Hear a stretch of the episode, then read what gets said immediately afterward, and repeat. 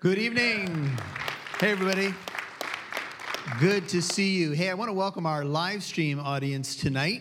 Wherever you may be watching, we do have several people who have moved out of state but are part of our church family. They join us pretty much every time we do a service, and it's really cool to have just a church family all over the country and sometimes even in other countries that join us via live stream. So we are grateful for the technology and a big thank you to our tech team back there that uh, makes it all happen. Thank you guys. And thank you again, Pastor Shane, wherever you went. Pastor Shane, for your faithfulness in leading us in worship. Uh, before Pastor John comes up, I am Pastor Michael Lance, and it is good to have you here tonight. I think I know just about most of you who have joined us, but if you are new, we want to welcome you. And uh, we do these, we, we originally planned on doing these quarterly, but it's been a little bit more than quarterly. There's so many topics to deal with. And so we kind of break from our normal expository teaching on these evenings and we get into a topic and we try to look at that topic from an apologetic point of view 1 peter 3.15 says sanctify the lord in your heart always be ready to give a defense a reason for the hope that you have but do it with gentleness and respect and so there's a lot of hurting people in our world, and there's a lot of very difficult topics out there that we have to deal with. And we want to take them head on, and we want to deal with them with clarity and compassion. That's really our goal, is to bring truth, but to bring the truth in love. And one of my favorite verses I just want to share with you is about prayer. It's about our great high priest. It says, Hebrews 4 15 and 16 says, we do not have a high priest who is unable to sympathize with our weaknesses, but one who's been tempted in every way as we are, yet without sin, speaking of Jesus. Therefore, in light of this, let us approach the throne of grace with boldness, so that we may receive mercy and find grace to help in time of need. If you find yourself in a time of need tonight, you're not alone. That's one of the main things I think we want to say is that you're not alone. There's a lot of people who struggle with difficult feelings and depression and anxiety and even suicidal thoughts. And if that's you, you are not alone. We are here to minister hope to you. We are not here to beat anybody up. And I tell you, I, I just got to know Pastor John just a little bit, and I watched his presentation, and uh, he has a wonderful accent, first of all. Love it. And you'll, you'll hear it in a moment. And he has a pastor's heart. In fact, he is a pastor. And I think that's part of the beauty of how God has called you, Pastor John, is that I know you didn't pick this topic necessarily, but it came to you, but your pastor's heart comes through. And it's, it's really a beautiful thing because I think it's the shepherd's heart coming through as you speak to people. So we are glad you are here. We are glad you are here with your bride tonight. And uh, you have four girls, right? How old are they now? 10 to 3. 10 down to three years of age. So you need a lot of prayer especially your wife. okay, well, that's awesome. So, Pastor John is a speaker with Stand to Reason, which is an apologetics ministry here in Southern California. Great ministry. So, everybody, let's welcome Pastor John Noyes.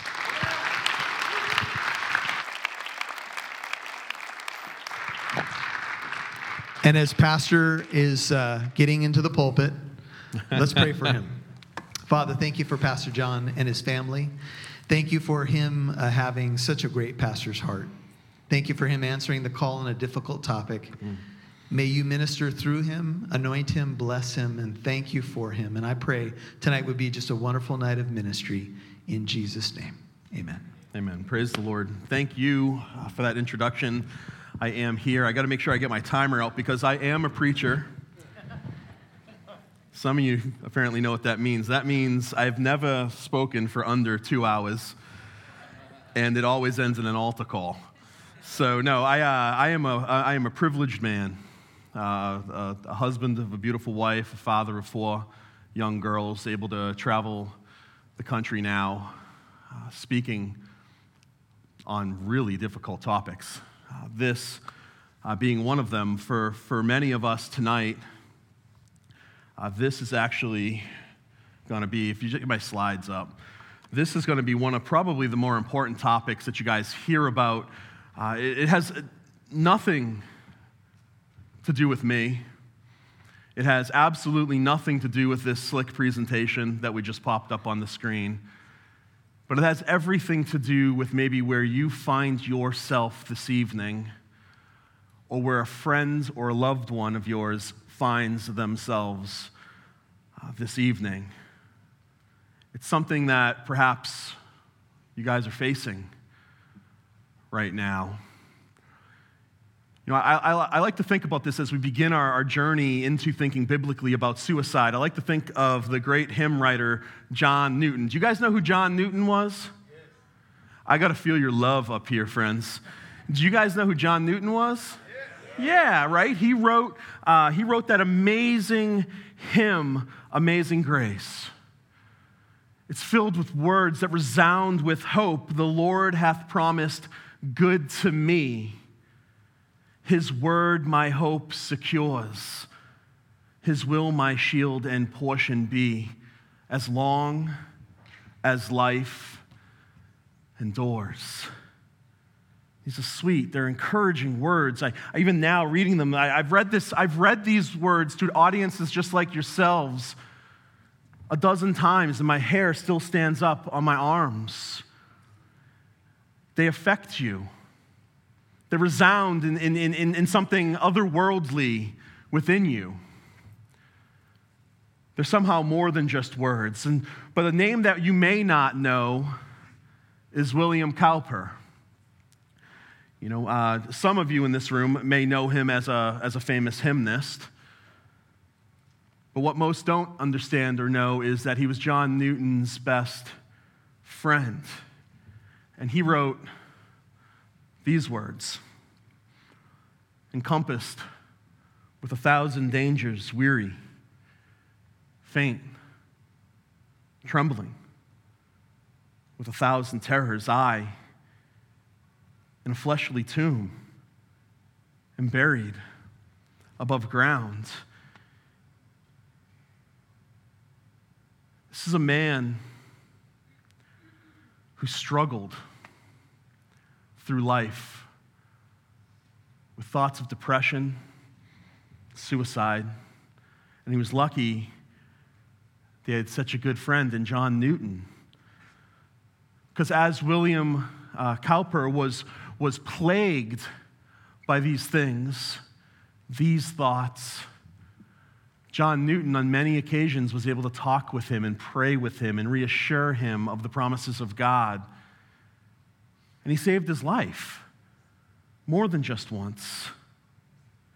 William Cowper, he had a friend, and that friend made all the difference in the world. I want to be really clear as we start our talk. There are some of you right now watching online, there are some of you right now in this auditorium who love Jesus. And you're struggling like William Cowper. There are some of you right now who are watching online or in this audience who know somebody who loves Jesus, but they're struggling with thoughts of suicide.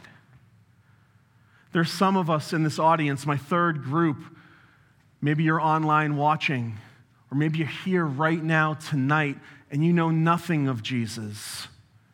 Maybe you find yourself very far and heavy laden burdened by a life gone uh, awry, not according to your plan, and you're struggling with this.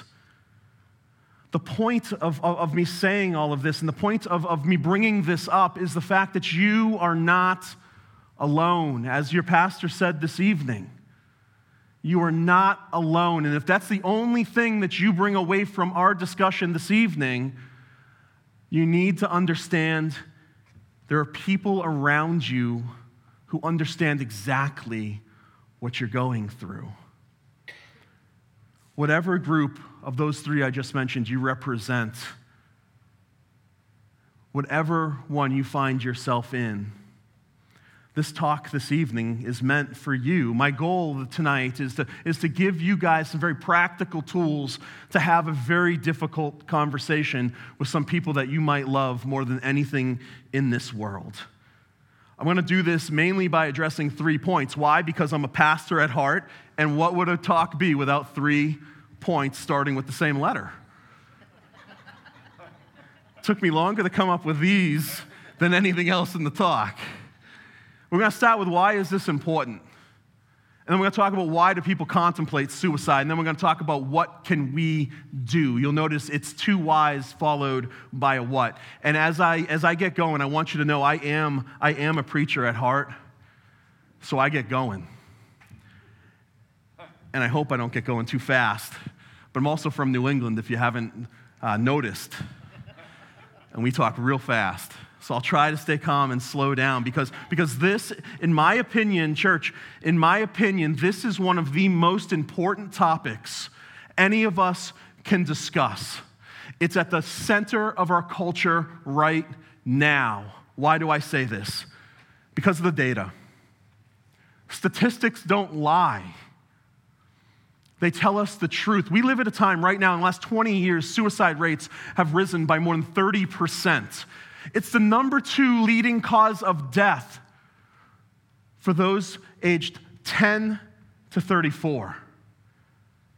The current statistic before COVID 19, the statistic was that 12% of college students uh, were going to contemplate committing suicide. When I say contemplate suicide, that means coming up with a detailed plan when, where, and how. More than 800,000 people every year die by suicide. These numbers are staggering and they're only increasing. I've, med, I've read so many reports as COVID 19 has hit our nation. You read from reports from major hospitals within the first three months of COVID, emergency rooms received more visits in just those three months for suicide related uh, um, incidents than they did all last year. A study by the CDC, which was released just four or five weeks ago now, uh, they surveyed 5,000 college age students. And you know what they found? They found that 25% of those surveyed contemplated suicide in the first month of this pandemic. I need us to wrap our minds around that, friends. 25% of those aged 18 to 24 contemplated suicide within the first month of this pandemic. You know, more than 110 people take their lives every single day. That's four every hour. That means by the time I uh, get off of this stage, at least one, if you're lucky, just one person will have taken their own life. Why is this important? It's important to understand that this is, uh, this is more common than any of us would think. And this is part of the secret that we need to let out of the bottle here. You are not alone. If these are your thoughts, if you wrestle with this, you're not alone. Statistics don't lie. The statistics tell us that you are most likely sitting in a room with people who understand exactly where you are. It's what we do with that that matters. You might feel like you're, you're alone, but you're not. Don't believe that lie. For me, my, well, my first call as a pastor six or seven years ago was from a, distraught mom and dad. This is my first call. I've been a pastor for seven weeks, coming from a law firm. Mom and dad called our emergency line at our church. Our adult son has locked himself in, a, in our bedroom with his gun and he's threatening to kill himself. What do we do? Whew. Things got heavy real fast. Luckily, through prayer and, and, a lot of help, actually, actually, their son now heads up a, rehab facility in downtown LA, has a happy ending, but they don't always. Uh, this is Derek. Uh, he's my cousin. Derek, uh,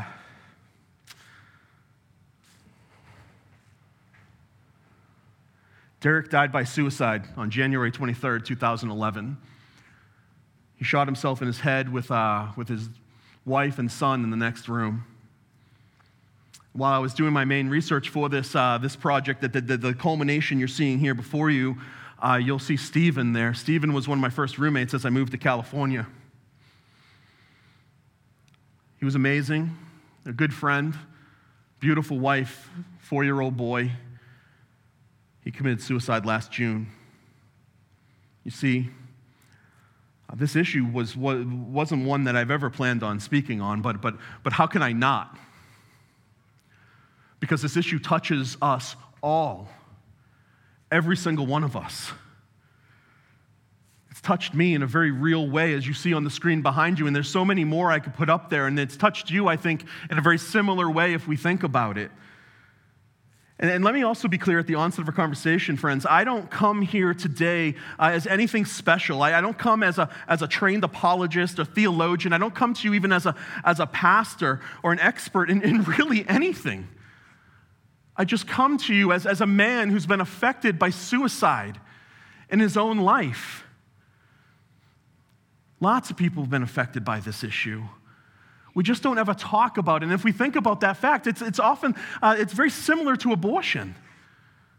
You know, for, for the longest time, uh, abortion was, was, was relegated to the dark corners of our churches, even. Don't talk about that. Certainly the dark corners of our culture, but we saw what happened as we started bringing the conversation to the culture, as we started talking about the issue, the light was shed on those dark corners and lives were saved. And I think the same thing can happen with suicide. It's this dark issue that we've pushed to the corners of our places that we like to go, and, and, we don't want to talk about it, but we need, to, we need to open that box. We need to let the light of the gospel shine on this issue, and lives will be saved. You see, why is this important? We need to let these kinds of issues break our hearts and as they break our hearts, we need to move towards them with the truth of who we are, of, according to the true story of reality. We have to allow the compassion uh, uh, of, of, of that and the love of the gospel lead us towards other people.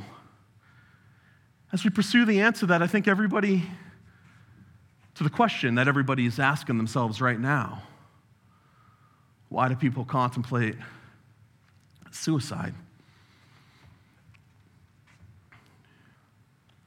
You know, you see a bunch of reasons up there, but one main reason. It's interesting in the literature, when you're doing your research on suicide, you hear a lot of reasons, but then at the conclusion, there isn't one. We don't really know. I think we do. Some of the reasons could be that there's a, there's a closing in of, of circumstances on one's life, and, and they just can't take it anymore. And, and uh, sometimes it's financial, sometimes it's relational. You'll see the, them up there substance use and abuse. They often uh, play into it as well. Other reasons they're anger, jealousy, depression, self pity, pride, shame, guilt, revenge, escape from pain, loneliness, isolation, rejection, loss of status or power, autonomy. The list goes on and on and on. But ultimately, the answer to this question, why do people contemplate suicide, finds its beginning in a lie that every single person believes that does die by suicide, and that is that they're better off dead than they are alive. And that is a lie from the pit of hell. It's a lie. Why do they believe that, though? Well, because they lose hope in this life. They survey the circumstances that they find themselves and they can't find a way out. You know, the answer as we, as we seek it, why do people lose hope? It varies. Also, according to worldview. And this is, this is where I like the traffic, right? Christian apologist guy. Worldview is important. Christians and non Christians both, we, we, we all struggle uh, with, with loss of hope, but, but for different reasons, I think. So I'd like to look at, at, at both of these uh, reasons here for the non believer and, and, the believer alike. And we're going to start with the, with the non Christian, if that's okay. Is that okay, guys? Do you guys love me? Oh, okay. Because I'll tell you what, I'm sweating up here. And I just started. I think the first thing that comes to everybody's mind when we start talking about, about suicide, what do you guys think it is? Somebody commits suicide. What do you go, where's your mind go? Mental health. Right? Mental health. That's where my mind went. There must have been a, a mental illness. And, and, and that fact is in, but, but the statistics, we got to go back to the data, friends. The statistics don't lie. 54% of those who die by suicide have not been previously diagnosed with a mental illness.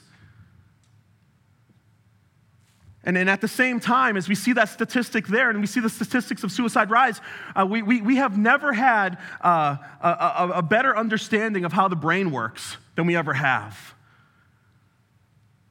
You know, in the last 20, 20 plus years, we've, we've seen amazing strides in medical advances. We're able to treat anxiety, depression, schizophrenia, multiple personality disorder better than at any other time in history. We know more about how your inside head works than ever before. Then why are we seeing dramatic increases in suicide? Do you see what I'm saying? Do you see what I'm saying? Because, because the, we, we would think, as, as, a, as a clinical capacity to deal with this topic increases, we should see suicides decrease. And that's just not what we're seeing. In the course of, of my study and, and reading the literature, I, I, I, I find this, uh, it's just so clear. It's become, it's become so clear that as the Judeo Christian influences uh, wax and wane in our culture, mainly wane,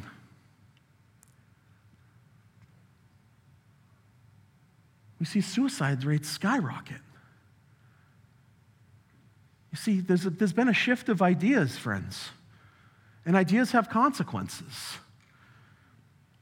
So let me talk about naturalism a little bit.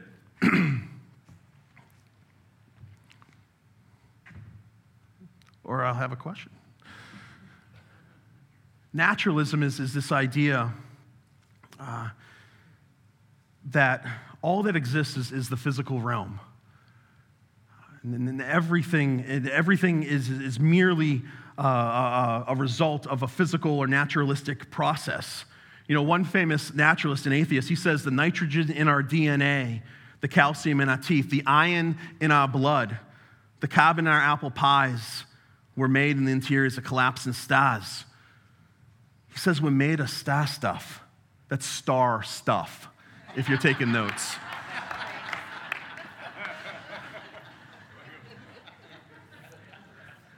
You see, on naturalism, we're simply just a random quantification of molecules dancing to our DNA. We're meat suits in motion.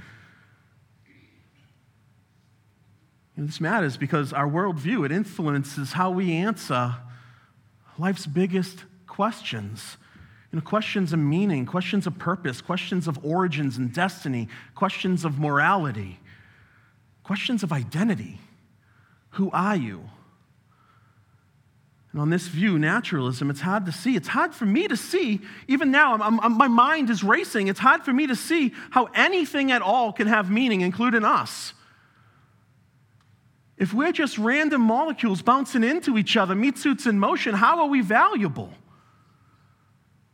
How do we answer the questions of meaning and purpose? And how do we do it if, if, if, everything that ever uh, is or, or, or was or will be is just star stuff? Where do we derive hope?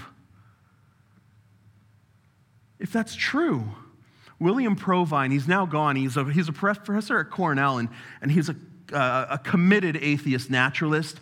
Uh, he, was, he was very candid when he said this uh, No gods, no life after death, no ultimate foundation for ethics, no ultimate meaning in life, no human free will are deeply connected to the evolutionary perspective.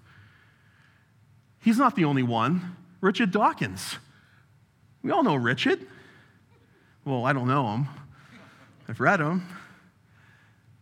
One thing about him, at least he's honest when he says this uh, in a universe of electrons and selfish genes, uh, the, the, blind physical forces and genetic replication, some people are going to get hurt. Listen to this some people are going to get hurt, other people, they're going to get lucky. And you won't find any rhyme or reason about it, nor any justice.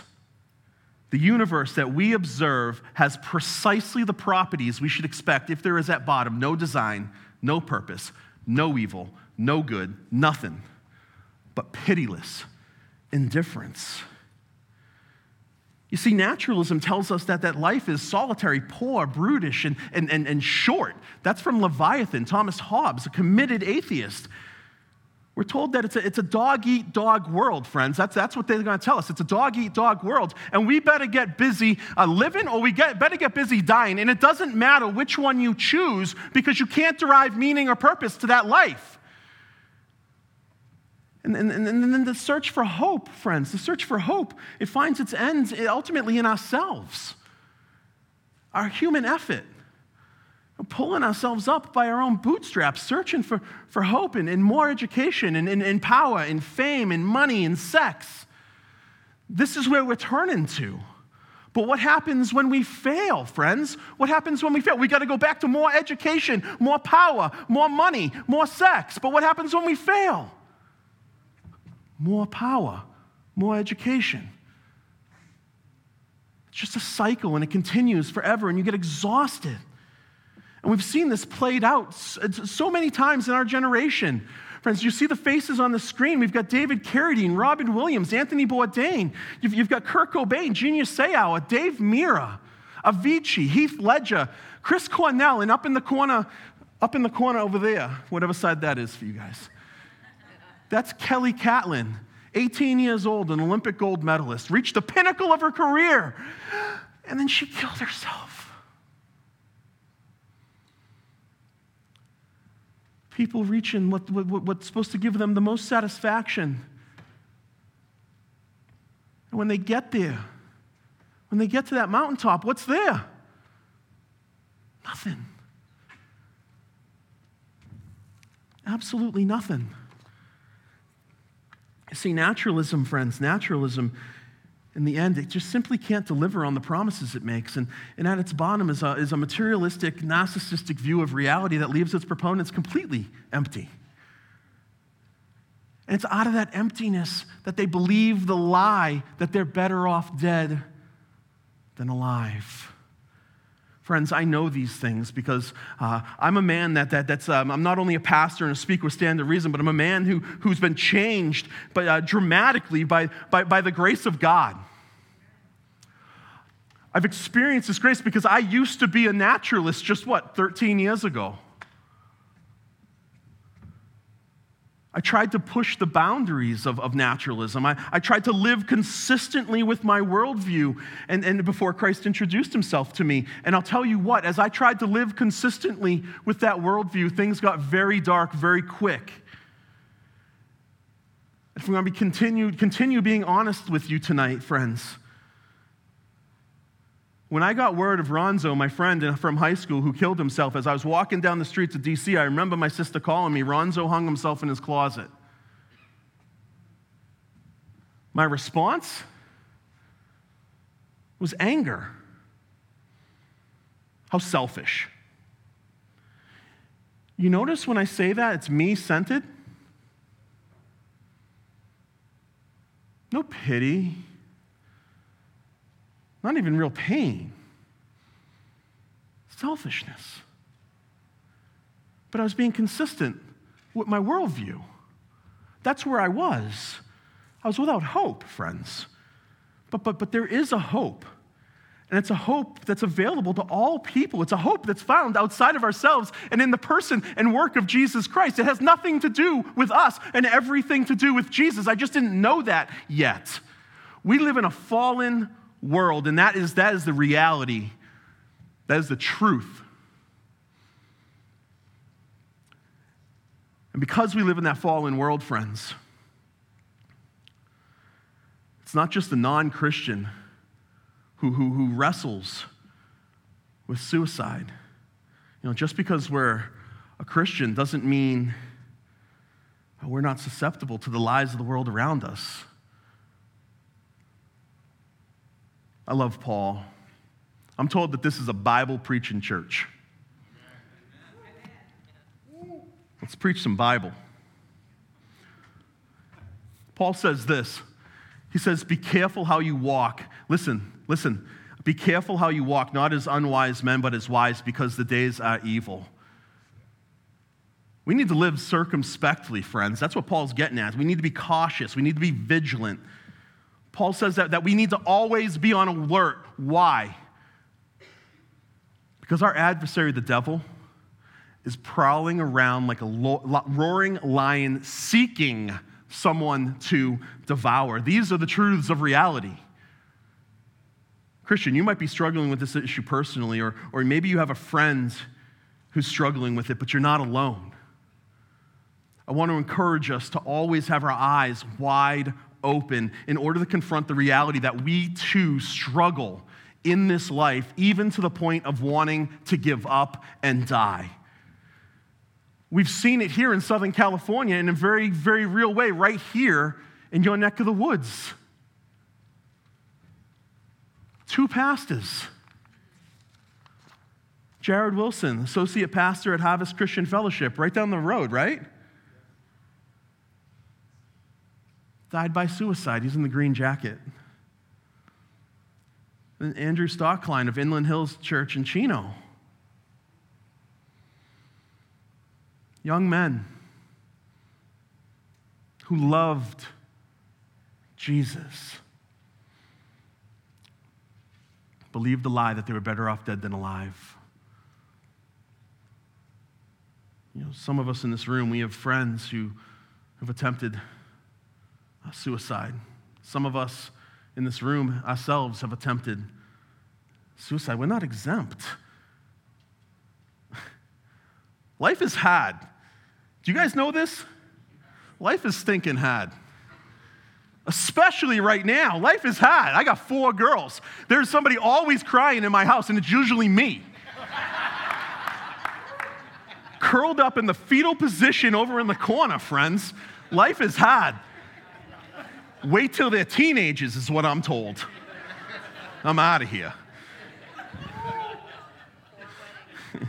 yeah, four weddings.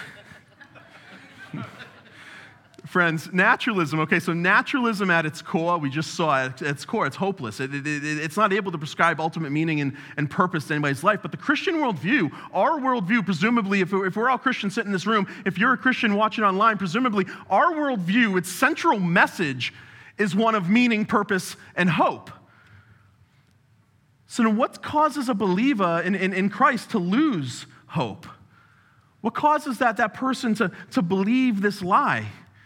I think it has something to do with one of the two things, maybe both of them, on your screen. The first is that, that life just becomes uh, overwhelming due to, due to loss and trials. You don't see a way out. The second is to do with legalism. We're going to hit one up at a time. Now,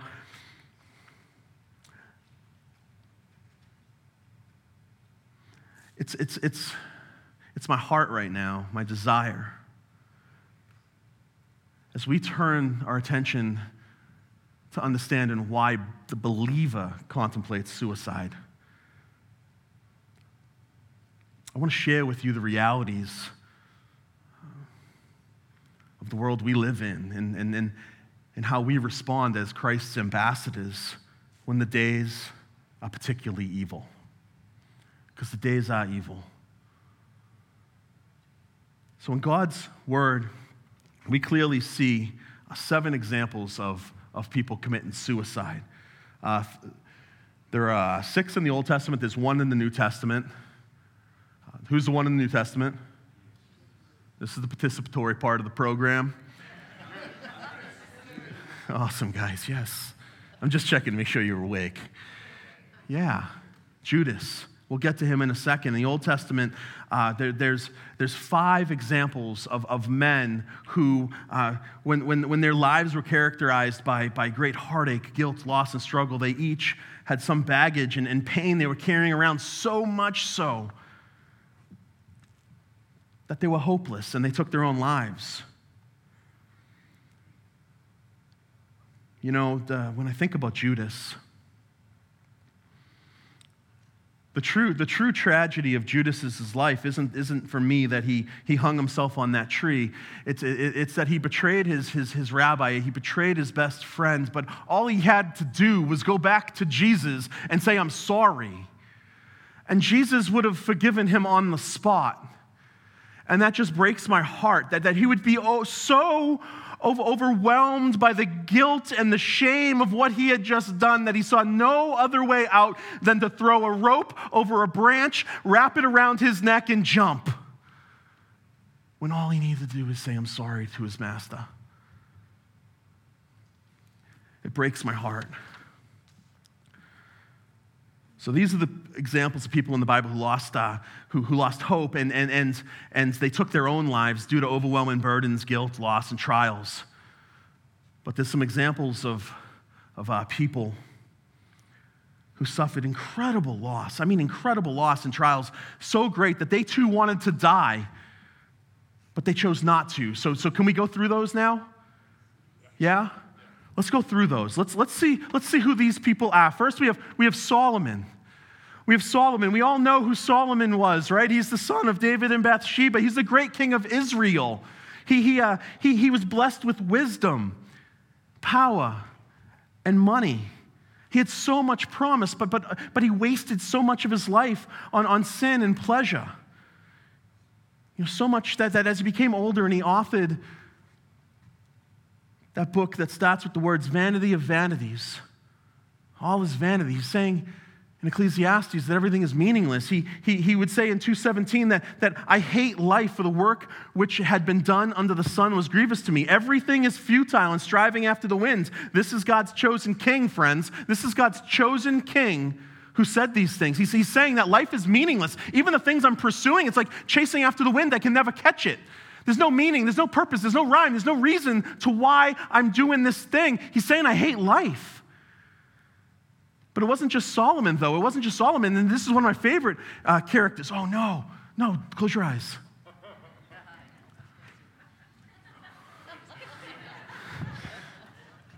guys, do you guys, do you guys remember who Elijah was?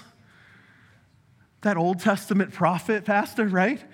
He's up on Mount Carmel He's up on Mount Carmel. He's, he's, he's uh, taken on the prophets of Baal. He's, he, and, and, and he's up there, and, and the children of Israel are all around them, intertwining themselves with these, uh, with these worshipers of false gods. And, and they're singing and they're dancing and they're cutting themselves and they're, and they're trying to worship these, these gods.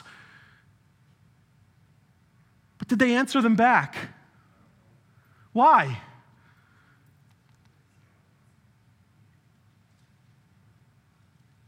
Because as they danced and cut themselves,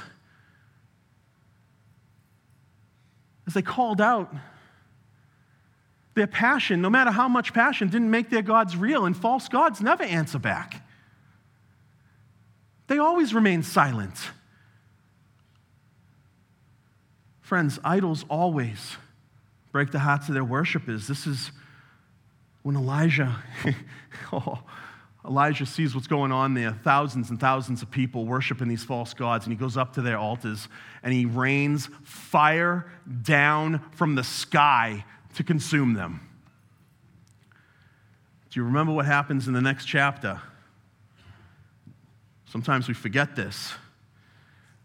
19, 1 Kings 19, Elijah is found running from the queen, this, this prophet of God who just called fire down from the sky. He just destroyed these false idols, right? The, uh, he, he, he's, he's seen running from the queen, hiding.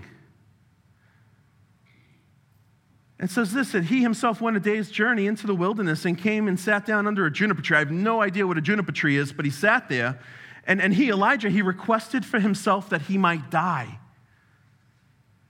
This is one of the most po- powerful prophets who ever lived, uh, the most powerful prophets of the true and living God. Who, just one chapter after experiencing such an amazing victory, says these words It's, it's enough now, O Lord, take my life, is what he says. So he prayed that he'd die overwhelming challenges, couldn't get himself outside of the moment. He wanted to end it. What about Jonah? We all love Jonah, hopefully not just from VeggieTale fame, but, uh, but I think we remember, we remember Jonah, right? Why he's called by God to go to Nineveh to, to, to preach and lead a revival, and uh, he immediately ran in the opposite direction, only to end up in the belly of a big fish before being vomited up onto the shores of that city. Do we remember this story? He's, he's finding himself far away. He's far away from home against his will. He's in a place he hated. He's, he's among people he despised, and he's asked to do something uh, he didn't want to do. Listen to what Jonah says. Jonah wanted to die, and he said, It'd be better for me to die than to live. Does that sound familiar? Believing that same old lie. Jonah found himself believing a lie and, and, without hope. He wanted desperately to get out of the circumstances in which he found himself. So desperate, he's willing to die to escape them. But it's not just the saints of the Old Testament. Don't think this is an Old Testament problem. New Testament, too. Let's look at Paul. A fearless apostle. He went on so many missionary journeys, wrote, the, wrote the, a large portion of the New Testament. But in 2 Corinthians chapter 1, Paul says, for, for we do not want you to be unaware, brethren, of the affliction that came to us in Asia, that we were burdened excessively beyond our strength, so that we despised even of life. You see Paul do the trials and experiencing loss, expressing his desire for it all just to end. So, friends, here we have uh, four examples of believers, followers of God, who, when life's circumstances simply got to be too much, when they were faced with losses and trials, they wanted to die. But you know? I just want to know what the great testimony of their life is. The great testimony of their life is they said no and they pressed on. Friends, that aging King Solomon, he pressed on. Elijah the prophet, he pressed on. Uh, Jonah, he pressed on. Paul, he pressed on. And, and, and then through the darkness of their life, like, they saw the glory of the gospel resound and shine into everything. I mean, just look at what they did. You know, Elijah, he went on to, to, to pass the baton to Elisha, who did so many incredible things. And Jonah, too, after finding himself in that place he didn't want to be with, with people he hated, he asked God to take his life. And what happened? What happened? He preached to Nineveh and he led a revival. And the Bible tells us that every soul was saved. Whew. It's unbelievable. What about the Apostle Paul? Yeah, he despaired even of life, but, but if we continue to read his words, uh, he says this He says, Indeed, we felt we have received the sentence of death, but this happens. Listen to these words that, but this happened that we might not rely on ourselves, but on God who raises the dead, friends. Our God does that. He raises the dead. Paul and his companions finding hope in the midst of their circumstances by leaning in on God and his promises. You know, Paul tells us so often, right? I, I, love this. For momentary light afflictions are producing us eternal weight of glory far beyond all comparison. Far beyond all comparison. Notice there's two things going on here in this verse. The, the first is yes, these things are momentary light afflictions, okay? But that's not comforting to me when I'm in the middle of something. This too shall pass. but notice he's pointing us beyond our circumstances and he's pointing us to an eternal timeline where the truth is this too shall pass. But he's also doing something else. Paul's reminding us that, uh, that yeah, the, the, the, moments that we find ourselves in are, are, are temporary but those afflictions, they, they're creating in something, something in us that otherwise wouldn't be there. You see, these afflictions, these pains, these trials, these, these discomforts, they're not there for naught. God is not punishing us through them, friends. Maybe He's growing us. Maybe He's preparing us, is what Paul's saying here. ultimately, he's, he's using our afflictions to prepare us for glory, for heaven. You know, Paul's going to go on, and I love this verse too. He's going to go on and write, I press on toward the goal of the prize of the upward call of God in Christ Jesus, pointing us through our trials, through our circumstances, through our loss, and to Jesus Christ and, and the hope of his cross, friends. That's where Paul's pointing us to, to that old rugged cross on Calvary. Let me say, friends, if you're here and you find yourself heavy laden with sin, and in many sins maybe, maybe you're being crushed under the weight of your sins, press on. If you find yourselves here this evening or online right now watching us, if you find yourselves here uh, this evening uh, and, and, and you are in despair because of the circumstances you find yourself in, press on, please. Press on because there is hope. I promise you, when you press on, hope will be restored. I promise you that, Christian. That is the truth. Press on. But there's another reason, and I got to start going really fast. It's the idea that our relationship uh, with God is ultimately dependent on a system of, of do's and don'ts, and this is legalism. You know, so what we do is we take this system of do's and don'ts and we place it on top of, uh, on top of the grace of God. You know, oftentimes it's demonstrated by the Christian who's constantly measuring themselves up uh, to, to, something, or, or maybe he's measuring himself up or herself up, up to somebody else.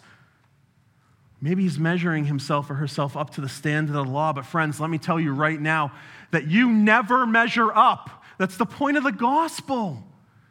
That's the point of the cross. We can't ever measure up. The law is a teacher, it points us to our need for a Savior. We need to understand this, friends. We need to understand that we never measure up, and that's okay. It has very little to do with our performance, it has everything to do with the grace of God found in Christ Jesus. You know, the Apostle John says, For the law was given through Moses, grace and truth come through Jesus Christ. The psalmist, oh, I love these words. Out of the depths I've cried to you, hear my voice. If you, Lord, should mark iniquities, oh Lord, who could stand? There is forgiveness with you, is what the psalmist says. Here we see the mercy of God is found in the forgiveness of sins. God doesn't keep a record of right and wrong. He, he, he, if He did, nobody could stand. Not one of us would pass judgment by a holy and a just God apart from the grace of God. We can't live up to His standards. There's not one person, friends, who can live up to the standard of the law. And when we lean towards legalism, when we lean towards legalism, we exhaust ourselves. We exhaust ourselves into hopelessness. And it's then we, we start to believe that lie you're better off dead than alive. You never measure up. You might as well just end it. And it's a lie. It's a lie from Satan. He's lying to you if that's what you're thinking, friends. He's lying to you right now. We have to remind each other yes, we all fall short of the glory of God. But equally true, equally true are these words, these words by Paul. I mean, I'm sorry, King David. He's not dealt with us according to our sins, nor rewarded us according to our iniquities. For as high as the heavens are above the earth, so great is his loving kindness towards those who fear him. As far as the east is from the west, so far has he removed our transgressions from us. Friends, if God were the marker of iniquities, not one of us could stand. It's not about living by a set of rules. God's love for his children, for you and for me. Did you guys, Christian, do you know that you're God's child? Did you know that you were adopted into the kingdom of God? Oh, there's so much to say. What's God's? Just say it. I'm sorry? Everything. yes, A plus. Everything. And, and, and the scriptures tell us that everything that, that is God's will be ours. That means what's going to be ours? Everything. We're fellow heirs with Jesus Christ, my brothers and sisters. Do not confuse the moment with the story. Do not allow your current circumstances to weight you down. Do not allow the devil to be whispering that you don't measure up. You don't have to. Jesus died for you, friends. I'm so far off my notes, it's not even funny.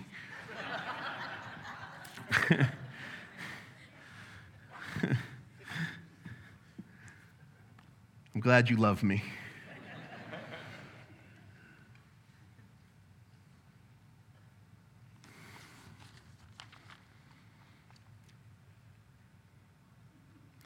Friends, it's out of legalism that comes the question that I get the most. I guarantee you, it's already in the in the in the in the feed or whatever it is, the app. Can a, can a Christian commit suicide and still go to heaven? And this, this question breaks my heart. There's this idea that, that, that if a Christian finds himself in in such disarray and, and believing the lie and so stressed out and, and just wanting to end it all that he takes his own life, that somehow he doesn't end up in heaven. And let me just be clear right now. It's this idea that, that, that because he wasn't able to repent of that sin, he's somehow no longer eligible for the grace of God, which was promised to him through Jesus Christ. For friends, according to the Bible, the manner in which a person dies has no determination as to whether a person goes to heaven or hell. Let me ask you this, just let's make it clear, because I know some of you aren't loving me right now. If an unbeliever, if an unbeliever takes his own life by suicide, does he go to heaven or hell? Which one? Why? Did it have to do with his suicide?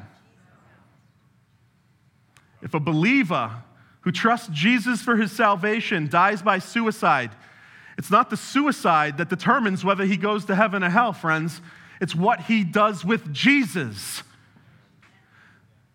God's not going to ask you, God is not going to ask you how you died when you stand before him. He's going to say, What did you do with my son? That's all that matters. We need to get rid of this lie. Yes, friends, and this is another question I get suicide's a serious sin. It's self murder, it's suicide, it's never the answer. We never pursue sin as Christians intentionally. Paul addresses this all over Romans. Should we go on sinning so that grace may abound? Absolutely not. Paul says, may it never be. Suicide's a sin, but it doesn't determine your eternal destiny. It doesn't. Friends, I want to be convinced of these words just as Paul was. Neither life, nor death, nor angels, nor principalities, nor things present, nor things to come, nor powers, nor height, nor depth, nor any other created thing will be able to separate us from the love of God which is in Christ Jesus our Lord. Believer, brother, sister, there is nothing that can separate you from the love of God that is in Christ Jesus our Lord. Nothing. Nothing. Don't believe the lies. I'm not preaching a cheap grace either. We can get to that in Q&A if you'd like. Oh man, it's, it's, it's in these things that we're talking about tonight that this undying hope that we all need is found. So we've seen why, why people might contemplate suicide from the non believer side and, the, and then the believer side. Let's spend my last maybe three minutes here. I'm going over, I'm really sorry. I really am sorry. I told you it would happen. we're used to it. that, that man just lost his salvation. yeah, you just lost a crown, buddy.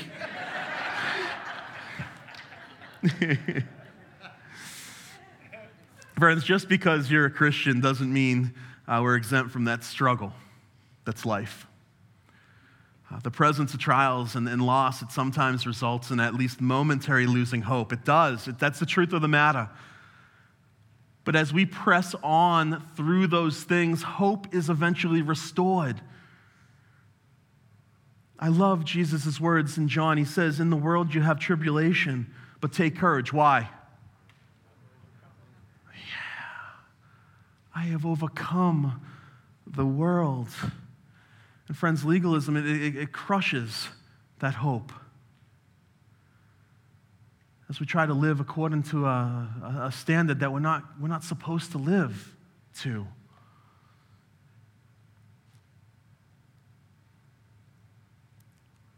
Now let's talk about the what question. Okay. What can we do? Let's get practical.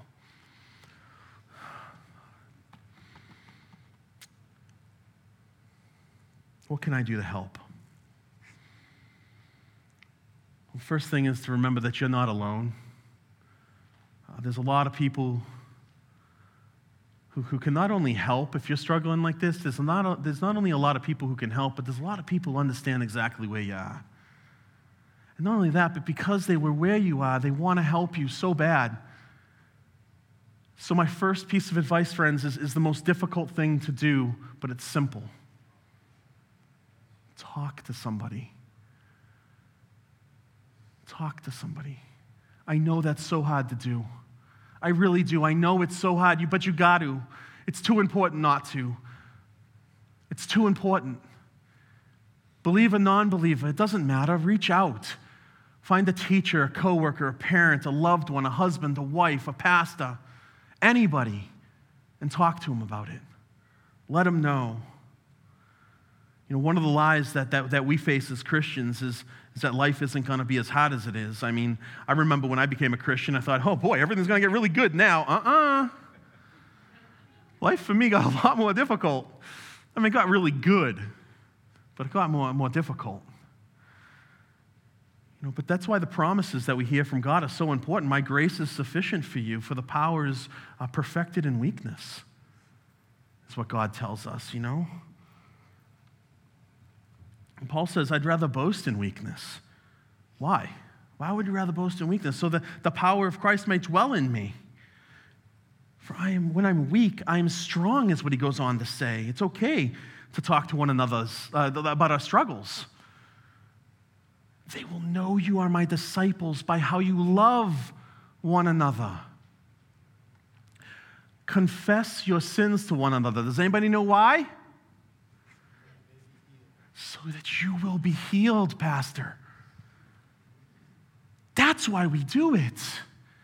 We live in community together. That's what separates us from the world. That's what, uh, that's what Francis Schaeffer calls the mark of the Christian. I tried my best with that word.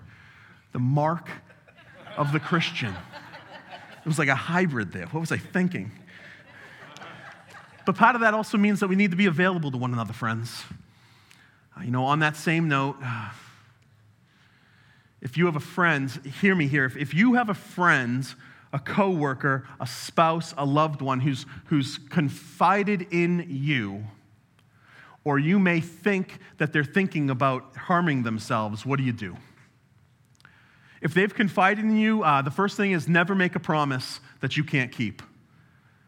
Never tell them, I promise I won't tell anyone because sometimes you have to, especially if you're watching you're a student.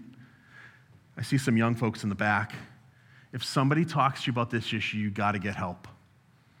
You go to a parent, you go to a trusted loved one, you go to a teacher, a guidance counselor. You got to talk to somebody. You need to. You, and, and, and just believe me, believe me, because I've seen it happen that, that the person is going to ultimately thank you for your, for your faithfulness as you have to put your friendship maybe on hold in order for their health, for their life.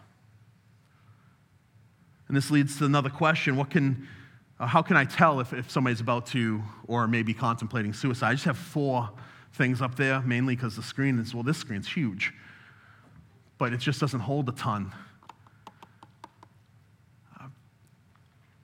If you see somebody that's persistently sad, crying for no real apparent reason, unless they're a, a 10 or an 8 year old girl, You know, if, if somebody's starting to miss a lot of work and a lot of school where otherwise they were faithful, if they've experienced or expressing that they've experienced hopelessness, if they're, if they're coming to you and they're, and they're, they're saying they're worthless, if they're saying, I just want to end it all, these are some of the signs, friends. And what do you do if somebody's saying these things? And, and it's a combination of things. It's not just one of them, but what do you do? You have to ask this question. It's not complicated, friends. It's just really hard. Have you thought about suicide? For the longest time, it used to be that, that the advice was don't use that word.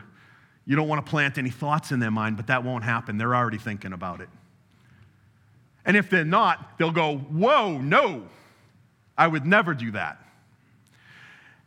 Secondly, if they confess or if they say, Yes, I'm, I'm, I've been thinking about that, or if somebody comes to you and says they've been thinking about that, it needs to be taken seriously. There are no idle threats anymore, friends. 25% of 18 to 24 year olds, 25% have contemplated suicide in the last six months. There's no more idle threats. Everyone needs to be taken seriously and get help. And you'll notice if there's a number for help up there, if you want to jot that down, uh, you can do that. You know, uh, there's also, I'm told, tonight, right here on site, there's counselors that want to talk with you and help you. There's pastors here that want to pray with you and love on you. If this is you, you need to get help, and it needs to be tonight. Not tomorrow morning when you feel better. It needs to be tonight.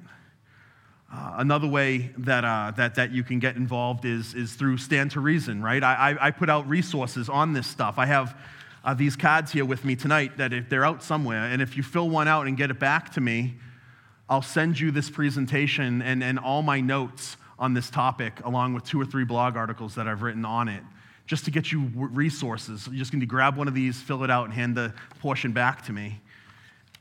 I want to be there for you and help. Friends, what the, what the world wants us to place our hope in is meaningless. That, that, that, that steady, unchanging relationship with the God of the universe, that's the only thing that really ultimately matters. So many times, friends, so many times the world's going to want us place our, have us place our hope uh, in something different. We want to judge ourselves by, by how many likes a post get or how many friends we have on Facebook for crying out loud. We place so much value and worth in that. How my Instagram account's doing? What check Insta? That's where we derive our purpose. We find our purpose and meaning in girlfriends and boyfriends, husbands, wives, jobs, money, none of that. It's all fleeting, friends. You'll all come up empty. So as I finish up, just let me let me remind you who you are, Christian. Let me remind you that you are made in the image of God.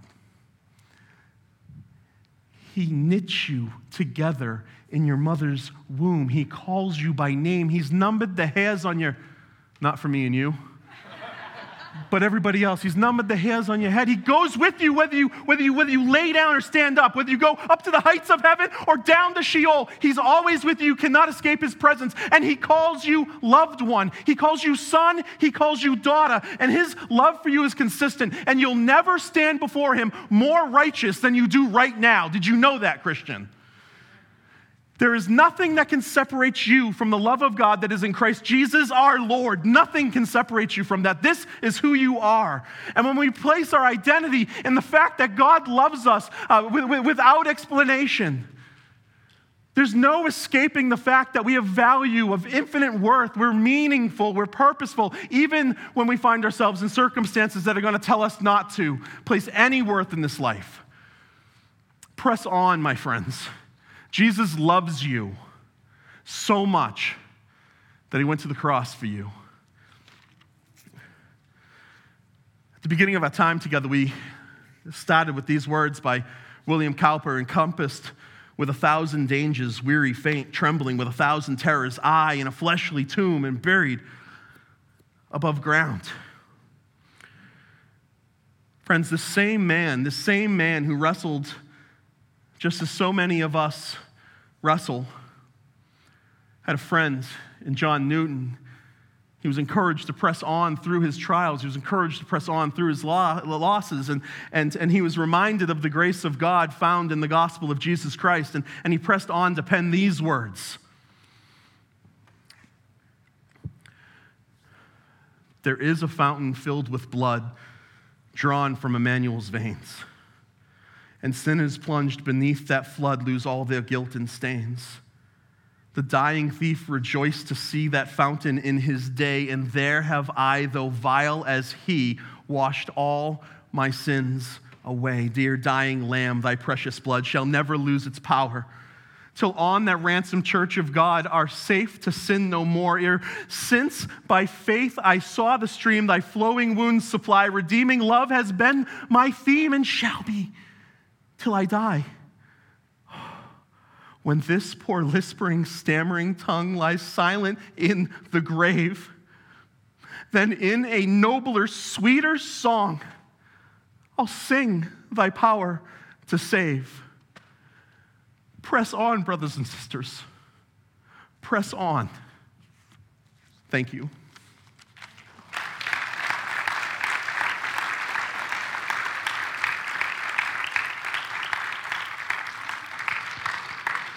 All right.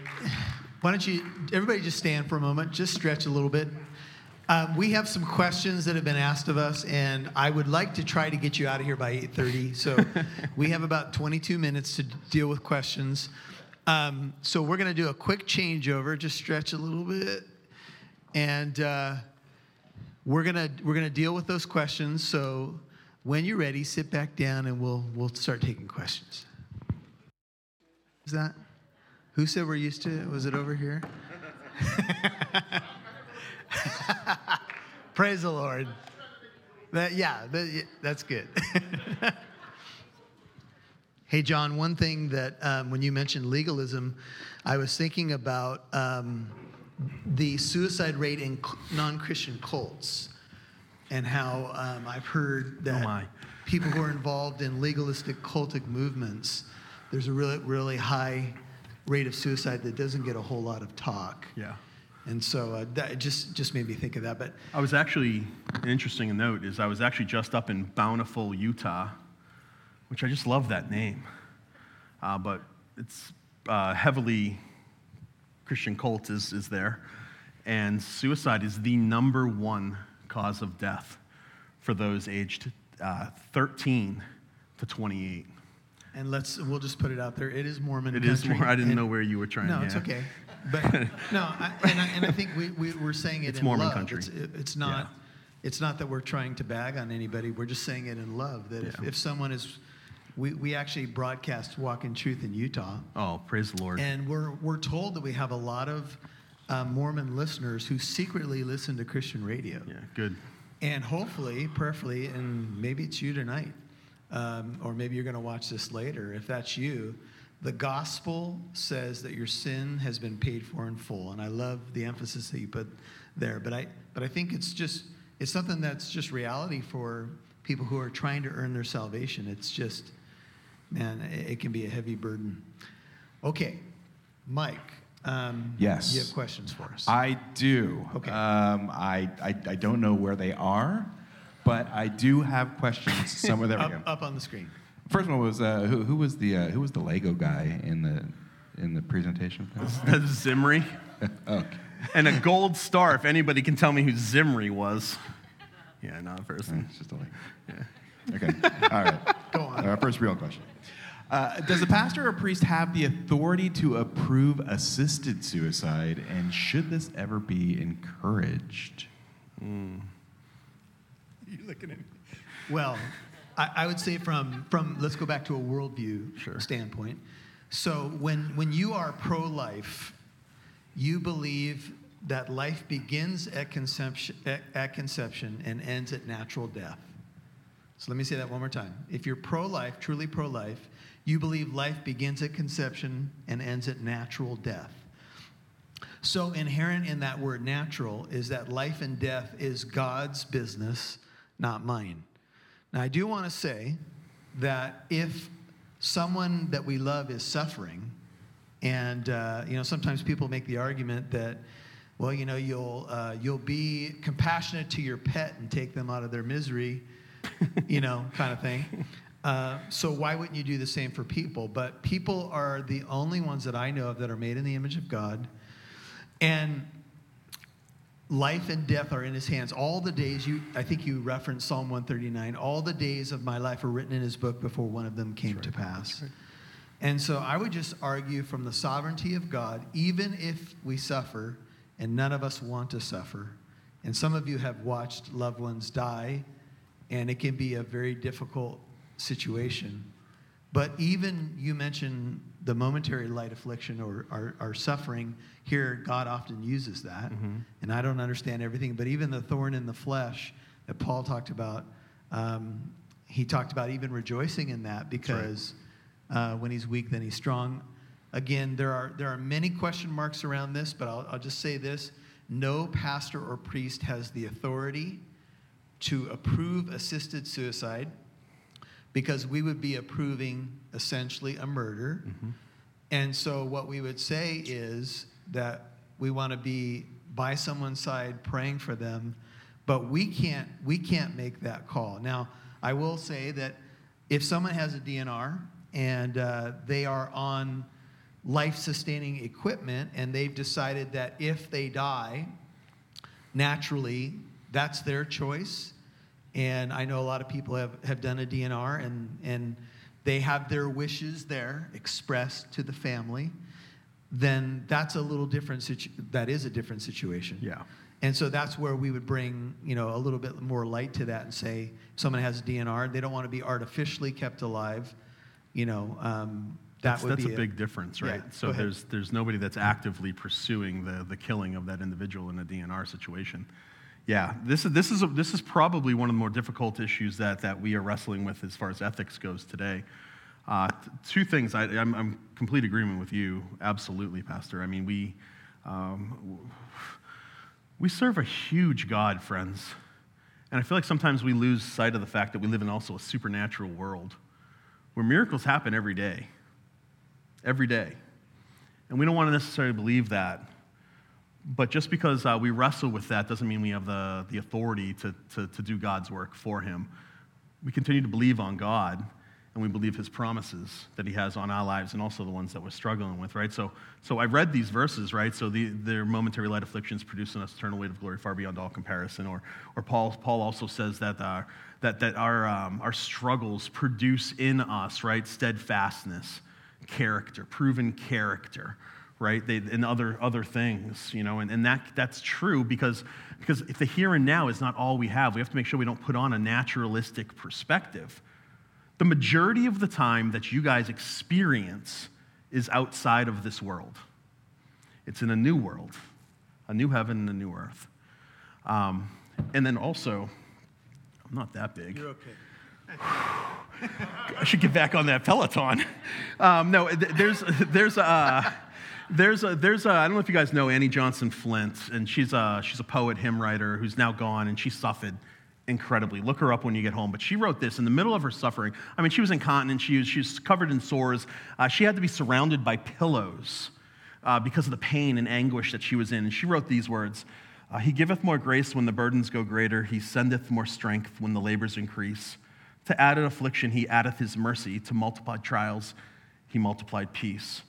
When we have exhausted, oh, this is so good. When we have exhausted our store of endurance, when our strength has failed ere the day is half done, when we reach the end of our hoarded resources, our Father's full given is only begun.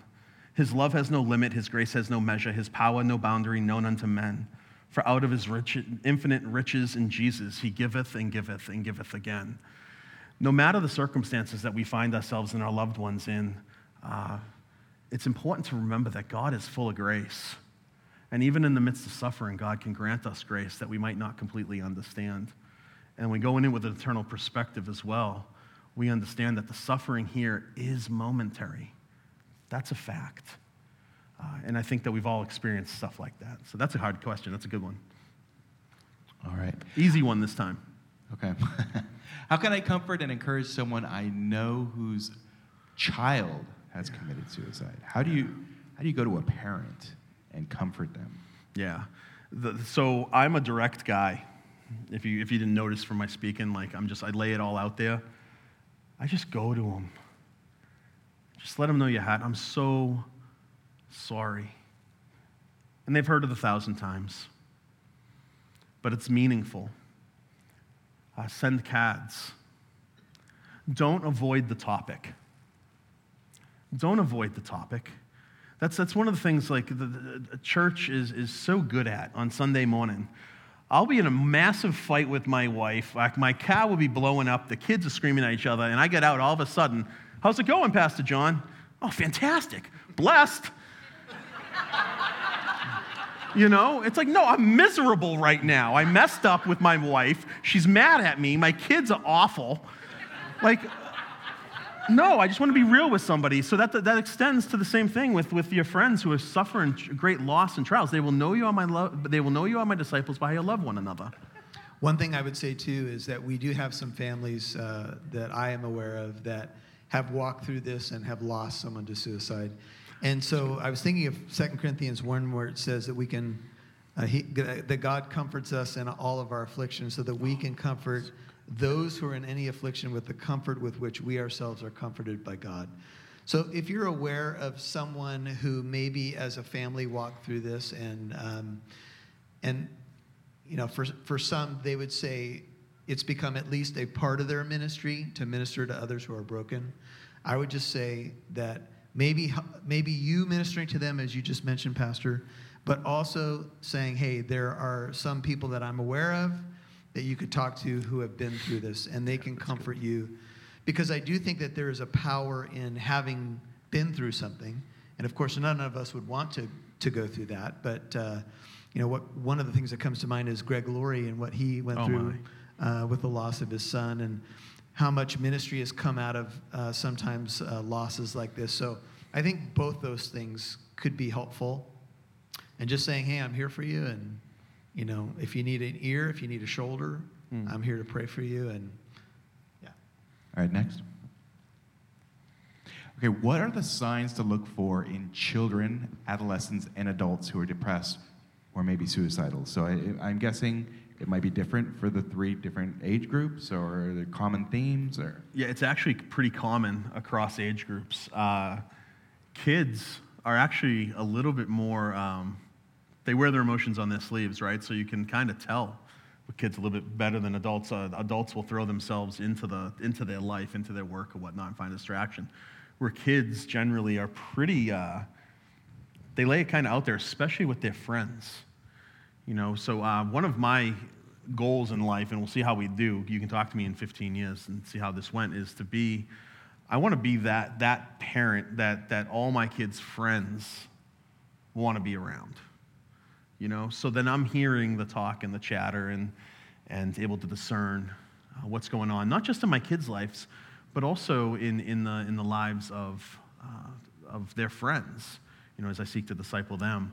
But the signs were, I mean, I only, I only put four up there, but there's, there's, a, there's so many. And um, afterwards, if you guys have questions, there's a website that was in my presentation. I left it down there that you can go to and check off uh, or look up the signs to look at them. But they're, they're, uh, if, if somebody who's normally pretty laid back all of a sudden is becoming very anxious, if they were once uh, not active sexually and all of a sudden they become promiscuous, any major changes in behavior that is pretty radical, if they start missing work or school, if their studies fail or drop off, if sleep patterns change radically, or they start looking disheveled in their appearance where once, you know, they looked I mean, some people just look disheveled, you know. That's usually me. Um, so I can say that from experience. But, you know, but these are the things that you look for. Any types of changes in behavior, and of course, expressions of, of uh, hopelessness, despair, worthlessness. Uh, and then you just ask the question, you know, are, have you thought about committing suicide? Have you thought about suicide? It's not have you thought about harming yourself? Oh, that's another one, self harm that is huge right now uh, with, with kids the cutting and burning and, and other forms of self harm. And that, that, uh, that often uh, gets progressively worse and, and, can result. One thing I was going to mention too is that you guys know that we have uh, pastors who are licensed counselors, and we have others in our sphere of ministry that are licensed and have degrees in counseling that are part of our team to minister to people. So if if something is, so to speak, above your pay grade and you're like, I don't know what to do with this, yeah. uh, if you come to one of us and just say, hey, I know someone who's in trouble, we can refer out to people who have a background in education in this. So uh, that's something important to know. There was a part B. What part does drugs and mental illness play in suicide? Yeah. Uh, one of the issues, one of the not issues, there's lots of issues. One of the struggles with suicide as a topic is well, uh, once somebody dies by suicide, you can't, I'm not being flippant, you can't ask them why and what was the cause. And uh, drugs, they play a role for, for sure. Uh, you know, mental illness plays a role, but the data is telling us that it's something more that's going on. It's, uh, and I firmly believe it's, I'm not, I'm, I'm firmly believe that it's spiritual, uh, a lot of it. And I'm not shunning mental health. If, uh, and, and I'm just going to be clear, like if, if you are depressed, please see a doctor and get on meds. I've seen them work really, really well for people. You know, I'm not saying that it's, it's like it, it's all demonic activity, but we live in a world that, that's believing a ton of different lies. And people are placing their value and worth in things that, that, that they ought not. And uh, we need to keep that in mind. So, uh, how do drugs and uh, alcohol and, and, and uh, mental illness play? As of right now, the slight majority of people who die by suicide have never been, 54% uh, have never been diagnosed with a mental illness. I'm not saying that, they're not uh, mentally ill at all, but they haven't been diagnosed. So we got to go where the data goes. As far as drug abuse, um, it's, it, yeah, it's hard to tell. That's one of the issues with this, uh, with this topic. Is you read, it's funny, you read these, these scientific papers and all this literature. I've read these books, and the author goes on pages and pages and pages of why people commit suicide, but then at the end of the chapter, but we really don't know. You know, we used to think it was suicide notes, but now, it's, now we're finding out that notes actually are very unreliable as to why uh, people are doing or committing suicide. You know, not always truthful in the notes. You mentioned that you're very direct when you approach somebody about their feelings. One of the questions we had from, from, uh, from someone was if you know somebody in your family is struggling with dark thoughts, what are mm. some of the questions you ask? Maybe if they're maybe they're not as direct as you are, but is there any other questions they could ask to maybe draw that out of them? Yeah, it's going to be the well. If, if you at all think that, that your loved one is going to die by suicide or harm themselves at all, you just ask the question. And it may seem like it's out of left field, but it doesn't have to be. Hey, you know, Billy, you know, I've just noticed X, Y, and Z, and your behavior's changed in the last three months. And, uh, you know, I just, I just actually went to a church. I just heard this talk on suicide. Have, have, you ever thought about dying by suicide? Is that ever on your mind? You know, no, I, am just wondering. And, and you'll be surprised how people react. Studies are showing, studies are showing right now that when you use that verbiage, when you say, Have you thought about suicide? rates are drastically declining with those people because now it's out there. And like I said at the very beginning of the talk, when we shine light on sin, there's healing. And when we start talking about these things directly, we, we see a major, uh, there's a major effect. That's one of the number one preventers of, of, of suicide is asking that direct question. So that's what I'd say. It doesn't have to be like, yo, are you going to kill yourself? Like, don't say that, you know, but, but go to him and say, hey, I, I, I care for you. I love you recently I just heard this talk, or recently I've been thinking about this issue. Some of your behavior is kind of concerning to me. Uh, maybe you might want to talk about it, but have you ever thought about dying? One thing to think about is when things are brought into the light, they lose their power. That's right. And so when, when something is in a dark corner, it can be much more powerful. When it's brought into the light, it loses power. And when Christ's light shines on it, it of course is going to lose power. And so that's where we say, hey, we try to bring it into the light. We do it tactfully. We do it with compassion. Mm. But um, that's where I think people will find hope. And especially understanding, as you said, that they're not alone, that a lot of people are struggling with, with stuff like this. Next one. All right, next one. Uh, this, one's, this one's rough. Uh, this person said they know a 10 year old uh, who witnessed uh, the passing of two infant siblings who had health problems. Uh, on top of that, um, he's, he's, he's bullied, or he or she, I'm not sure, uh, and that uh, they're actually told by a bully that they should kill themselves. And how do you how do you help a kid like that? Shoot,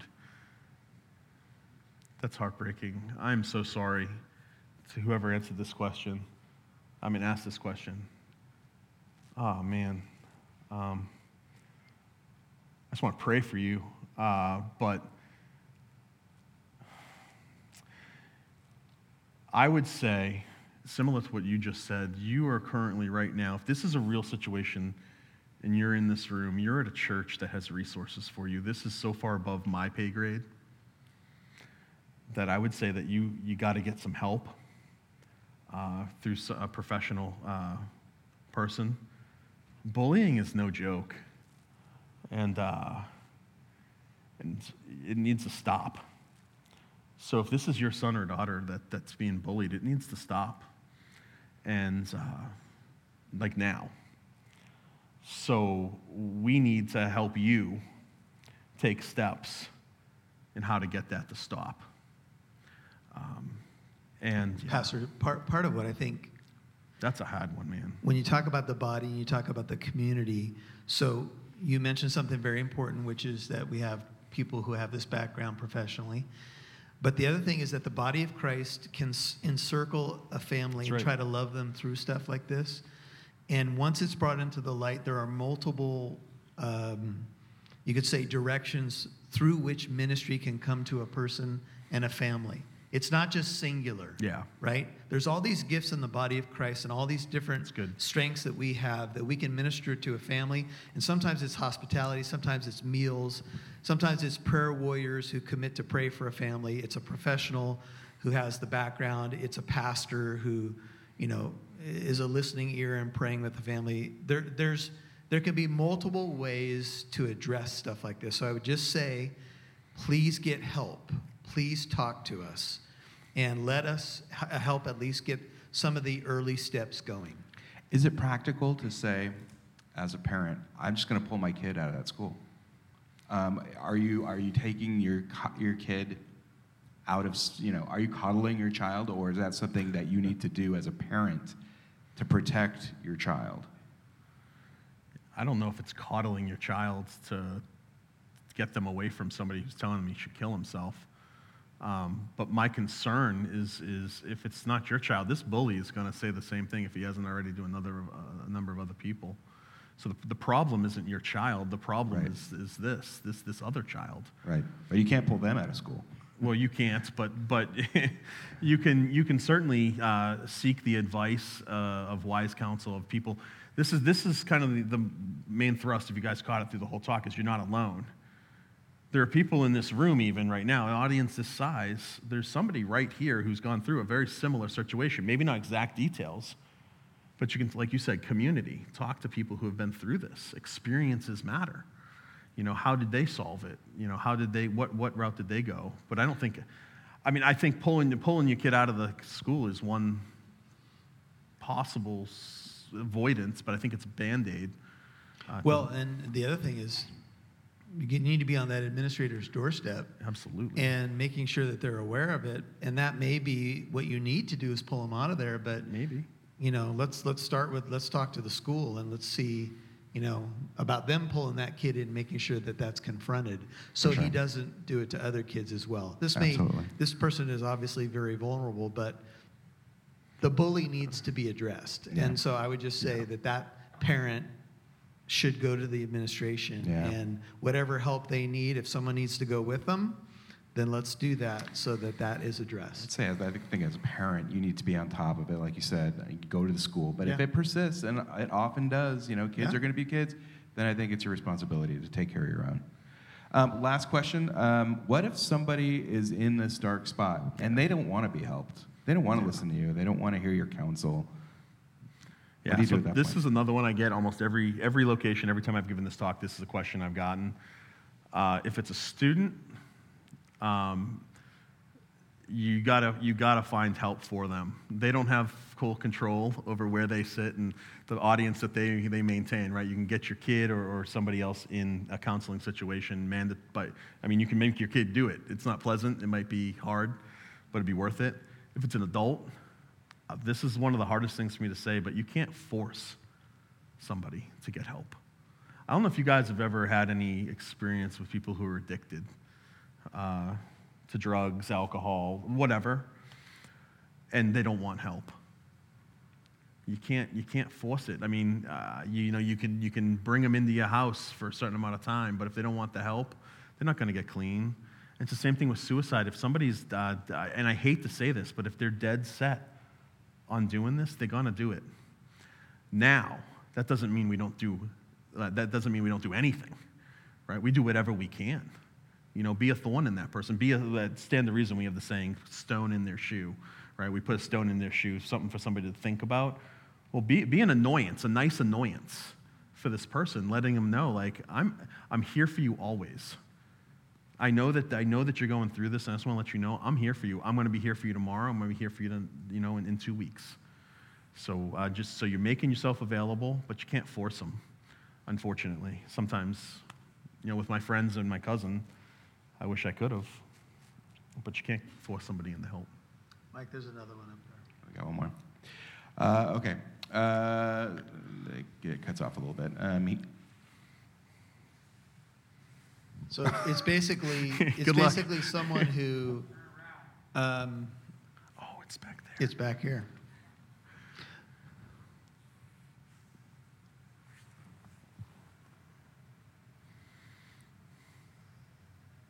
Oh.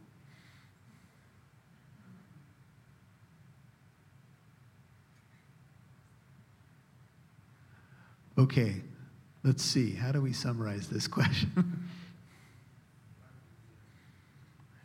Okay, so I think what basically what is being said there is the the fear of God kept this person from committing suicide. Is that what you guys read there? I did barely Okay. Anyway, So the question is that they know someone who God. has contemplated suicide, but the fear of doing that and then going to hell as a result Oh. has kept them from carrying that out. Yeah.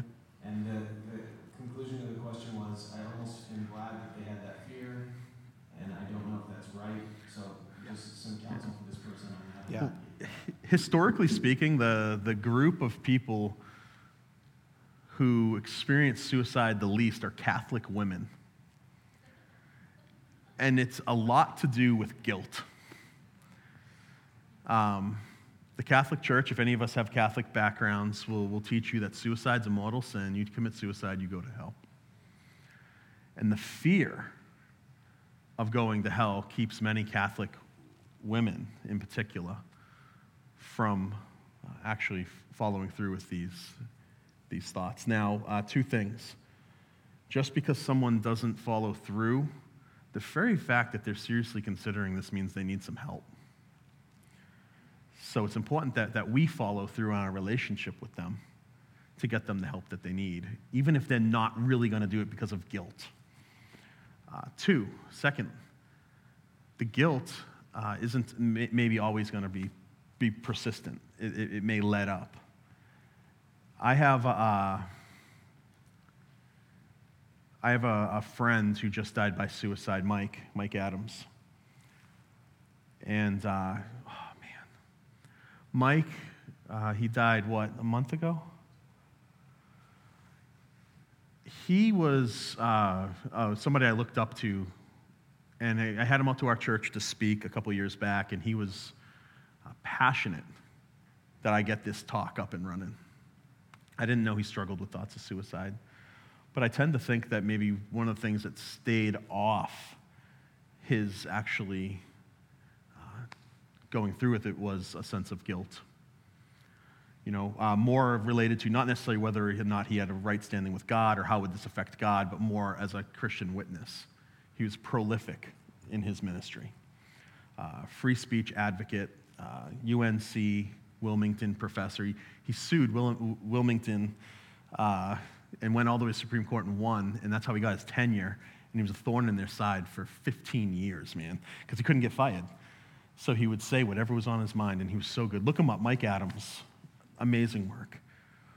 But I think what happened is, is eventually, you know, these thoughts increased in him, and his Christian witness, the guilt that was associated with possibly following through, uh, started to subside more to, well, maybe this is going to solve my problems, and that lie becomes palpable.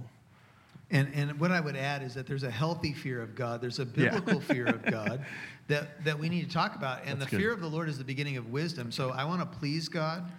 um, I, I want to make sure I'm honoring my father. There, there's multiple levels to the, the healthy fear of the Lord to keep us from making, you know, uh, dumb or destructive decisions.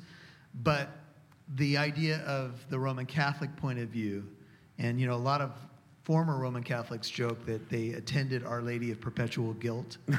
that was their home church.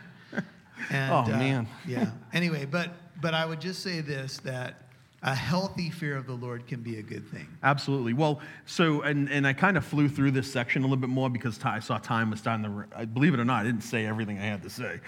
Uh, you know, um, but, but Solomon, uh, when you read the ends of Ecclesiastes, right? Vanity of vanities, all is vanity. And he goes through, it's like chasing after the wind. And the way he concludes here is fear God and keep his commandments. Uh, for this is man's all. So, what he's saying is that we have a healthy fear of the Lord and we do what he says. And when we do that, we can be guaranteed not an easy life, not a happy life, but a good life because it ends in the lap of God with your Savior, Jesus Christ. You know, and that's how he ends with that. You know, it's a healthy fear of the Lord uh, that, that drives a lot of what we do. You know, um, uh, in one, yeah, I won't go on because I'll get myself in trouble. But I love what you said too, and we're, we're over our time. But I love the fact that you said there's more ahead of us than is behind us. Oh, absolutely. And when that hope is the anchor of our soul, you mentioned Romans 5, proven character, and proven character, Yeah, so hope, and that hope does not That's right. disappoint That's right. because the love of God has been poured out in our hearts through the Holy Spirit good. who is given to us. Amen. Praise Thank you for being a patient group tonight. Would Thank you you. So, if you need help tonight, I, I, I mentioned, and Pastor John had mentioned, that um, there are people available, and uh, that we will point you to them if you need counsel or help in any way. There's also people who are waiting to pray with you tonight. And so, if you need prayer, um, we, you can come forward. You can talk to any of the pastors, and we'll, we will direct you towards where the person that you need to talk to. Please don't leave here tonight without being prayed for. Now, since we're over our time, I think we're just going to close in prayer right now and uh, invite you that if you do need help, you would come forward and seek that help out from us. Again, let me emphasize please don't leave here with something hanging that you need help with, okay?